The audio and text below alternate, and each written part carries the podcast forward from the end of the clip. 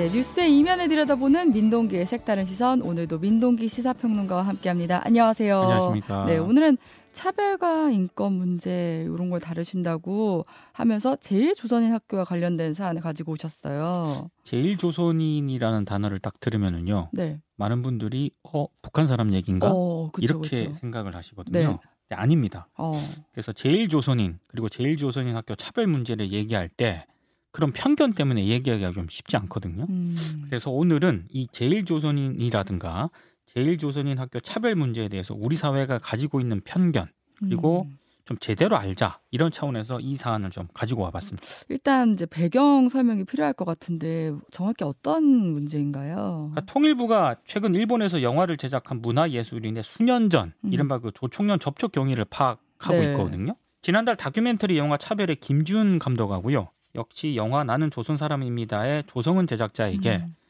조총련 관계자와 접촉을 했다면 경위를 제출하라 이런 공문을 좀 보냈습니다. 네. 그러니까 두 영화는 각각 일본 내 조선학교 차별 문제하고요. 제일조선인들의 역사를 다루고 있는 그런 다큐멘터리 음. 영화입니다. 네. 그리고 시민단체인 조선학교와 함께하는 사람들 몽당 연필도 역시 지난달 통일부로부터 조총련 관계자와 접촉을 한 경위서 제출을 요구를 받고 있거든요. 네. 이 몽당 연필 대표가 영화 배우 권혜요 씨입니다. 음. 예. 그러니까 이게 보니까 꽤 오래된 일인데 왜 갑자기 지금 경위서를 제출하라고 하는 건지 그러니까 뭐 이게 정확한 계기나 이유는 뭐 밝혀진 게 없긴 한데 아. 다만 일부 언론 보도를 보면 지난 10월 국정감사에서 네. 배현진 국민의힘 의원이 음. 반국가단체 옹호 영화에 대해서 영화진흥위원회에 국비 지원을 문제 삼은 적이 있습니다. 네. 이게 계기가 된 것 아니냐 이런 추측이 나오고 있는데요. 당시 국정감사에서 아- 앞서 언급한 두 영화 있지 않습니까? 네. 이두 영화가 남북교류협력법상 북한 주민 사전 접촉 승인을 받고 제작이 된 것이냐 이런 질의를 통일부가 받았는데 아. 이후에 통일부가 사실관계 파악에 나선 것으로 보인다라는 이런 추측만 지금 하고 있는 그런 네. 상황이고요. 실제로 시민단체 몽당연필에 대해서는 홈페이지에 게재된 조선학교 측과의 교류 활동 내용을 파악해서 요구를 하고 있는 그런 상황이라고 합니다. 와, 이게 어떻게 보면 반국가 단체 옹호 영화라고 이렇게 보고 있나 보네요. 그렇게 판단하고 있을 수도 있다는 얘기죠. 네, 근데 이 두 영화가 어떤 사안을 다루고 있는지 이걸 먼저 알아야지 저희가 판단할 수 있을 것 같아요. 그러니까 일본 내에서 차별받으면서도 정체성을 지켜오고 있는 제일조선인 사회를 다룬 음. 그런 영화고요. 뭐 부산 국제 어린이 청소년 영화제에서도 호평을 받았고 DMZ 국제 다큐멘터리 영화제에서도 공개가 돼서 호평을 받았던 아, 그런 그래요? 영화입니다. 네. 예. 근데 이 차별은요.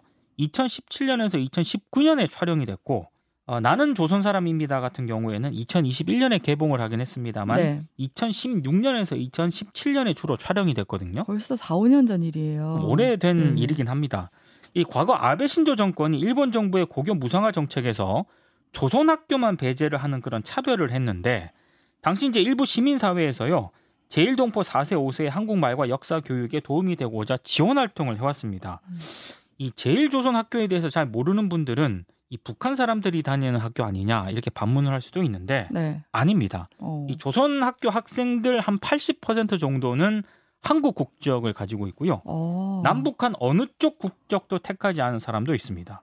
이 무슨 그러면- 얘기냐면 네. 이 조총련의 지원을 받는 조선 학교가 좀 있긴 한데 그렇다라고 해서 이들이 곧 북한 사람이라는 그런 얘기는 아니라는 그런 얘기고요. 그러네요. 네. 마찬가지로 제일조선인 학교에 다닌다고 해서 이들 모두가 반국가 세력으로 단정할 수는 없다 이런 얘기인데 사실 이 제일조선인 문제의 특수성이라든가 역사성을 관과하고 너무 그 이념적인 시각으로 이 음. 문제를 접근하고 있는 것 아니냐 네. 이런 비판이 나오는 이유이기도 합니다. 어, 두 영화 모두 이제 2017년 이때 당시 촬영을 했고 또 우리나라 뭐 부산 국제 어린이 청소년 영화제에서도 호평을 받았다는데 이제 와서 문제 삼는 게 좀 잘 이해가 안 되긴 해요. 그러니까 이게 정치인이 문제를 삼았기 때문에 네. 그래서 이제 통일부가 이제 이후에 이걸 이제 대응하는 그런 측면이 있는 것 같고요.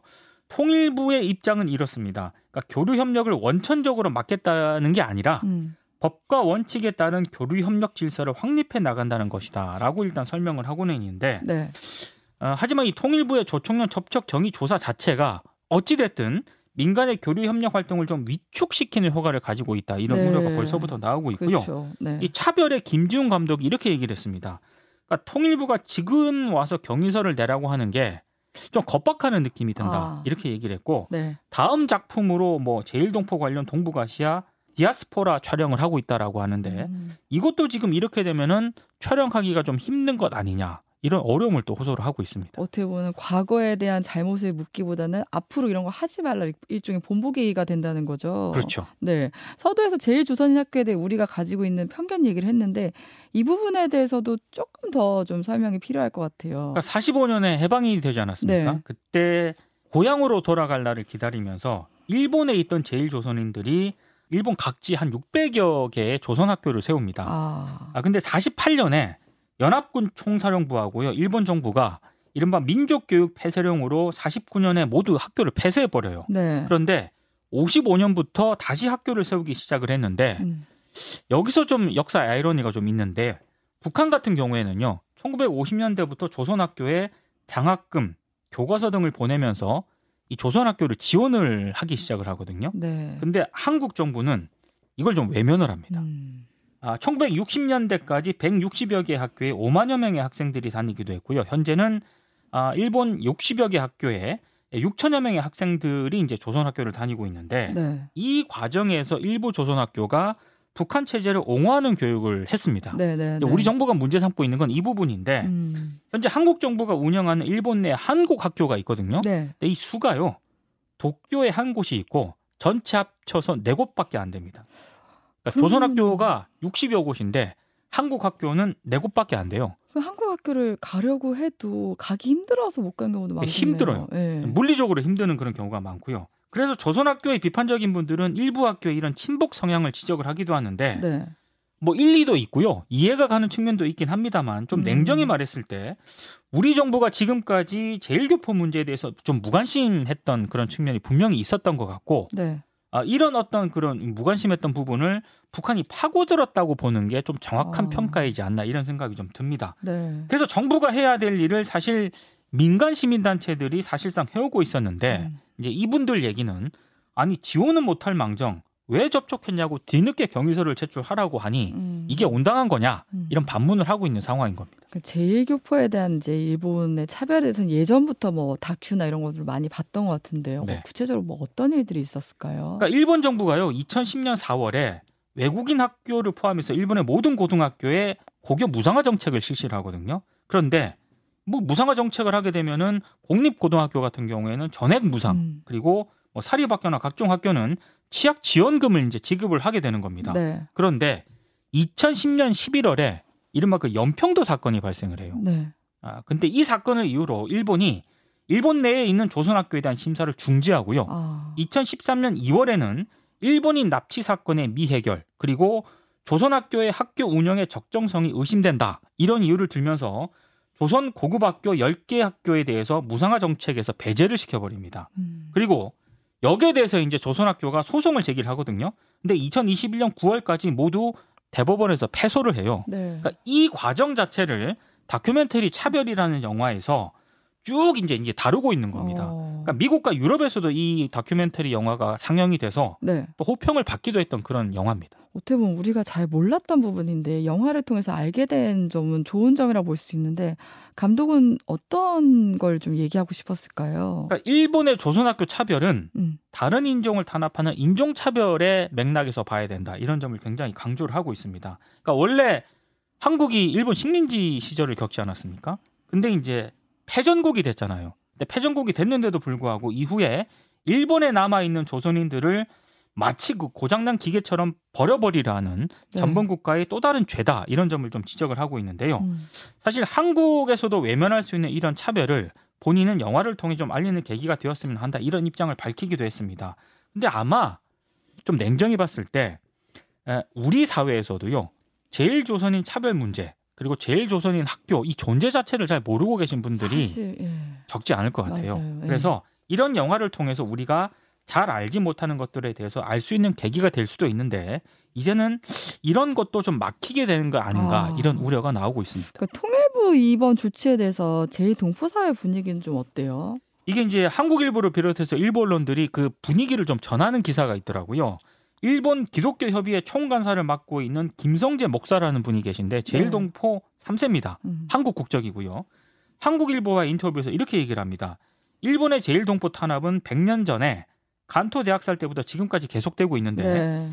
재외 국민을 차별해서 보호해야 할 한국 정부가 제일동포 그리고 조선학교를 냉전적인 시선으로만 보고 있어서 이건 정부로서 책임을 방기하는 것이나 다름없다 이렇게 비판을 하고 있고요. 네. 역시 조선학교를 졸업한 제일동포 3세 역시 한국 국적인데 이 사업가가 익명으로 인터뷰를 했더라고요.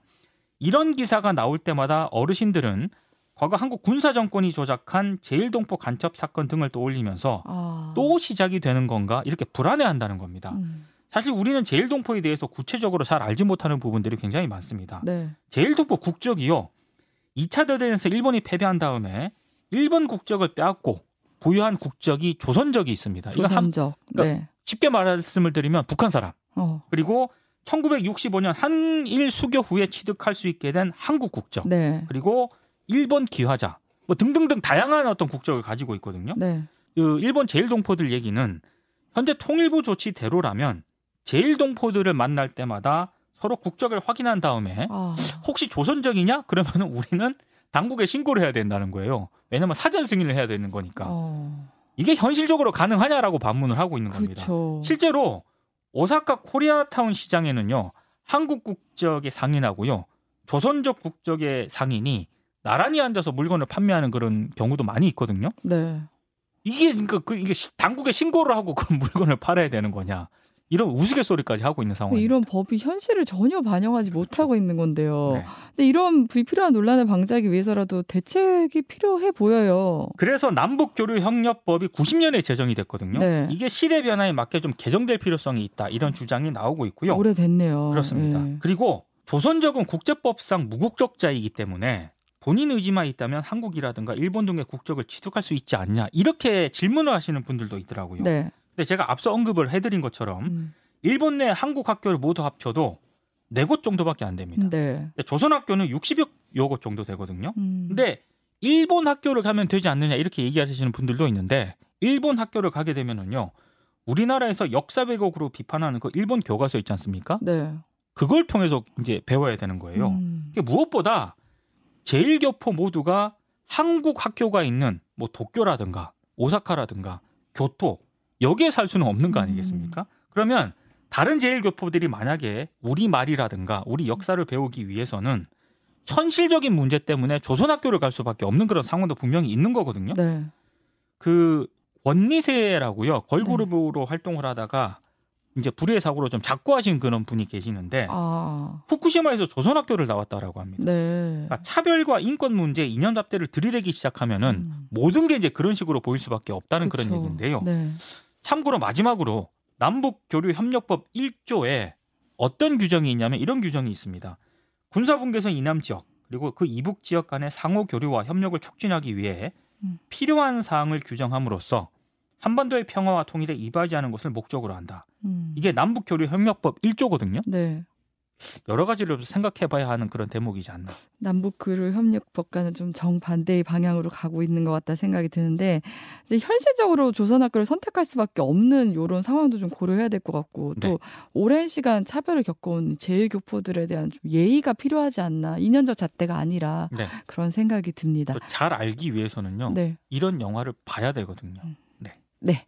오늘 2023년의 마지막 토요일에 전해드린 색다른 시선은 여기까지입니다. 고맙습니다. 고맙습니다.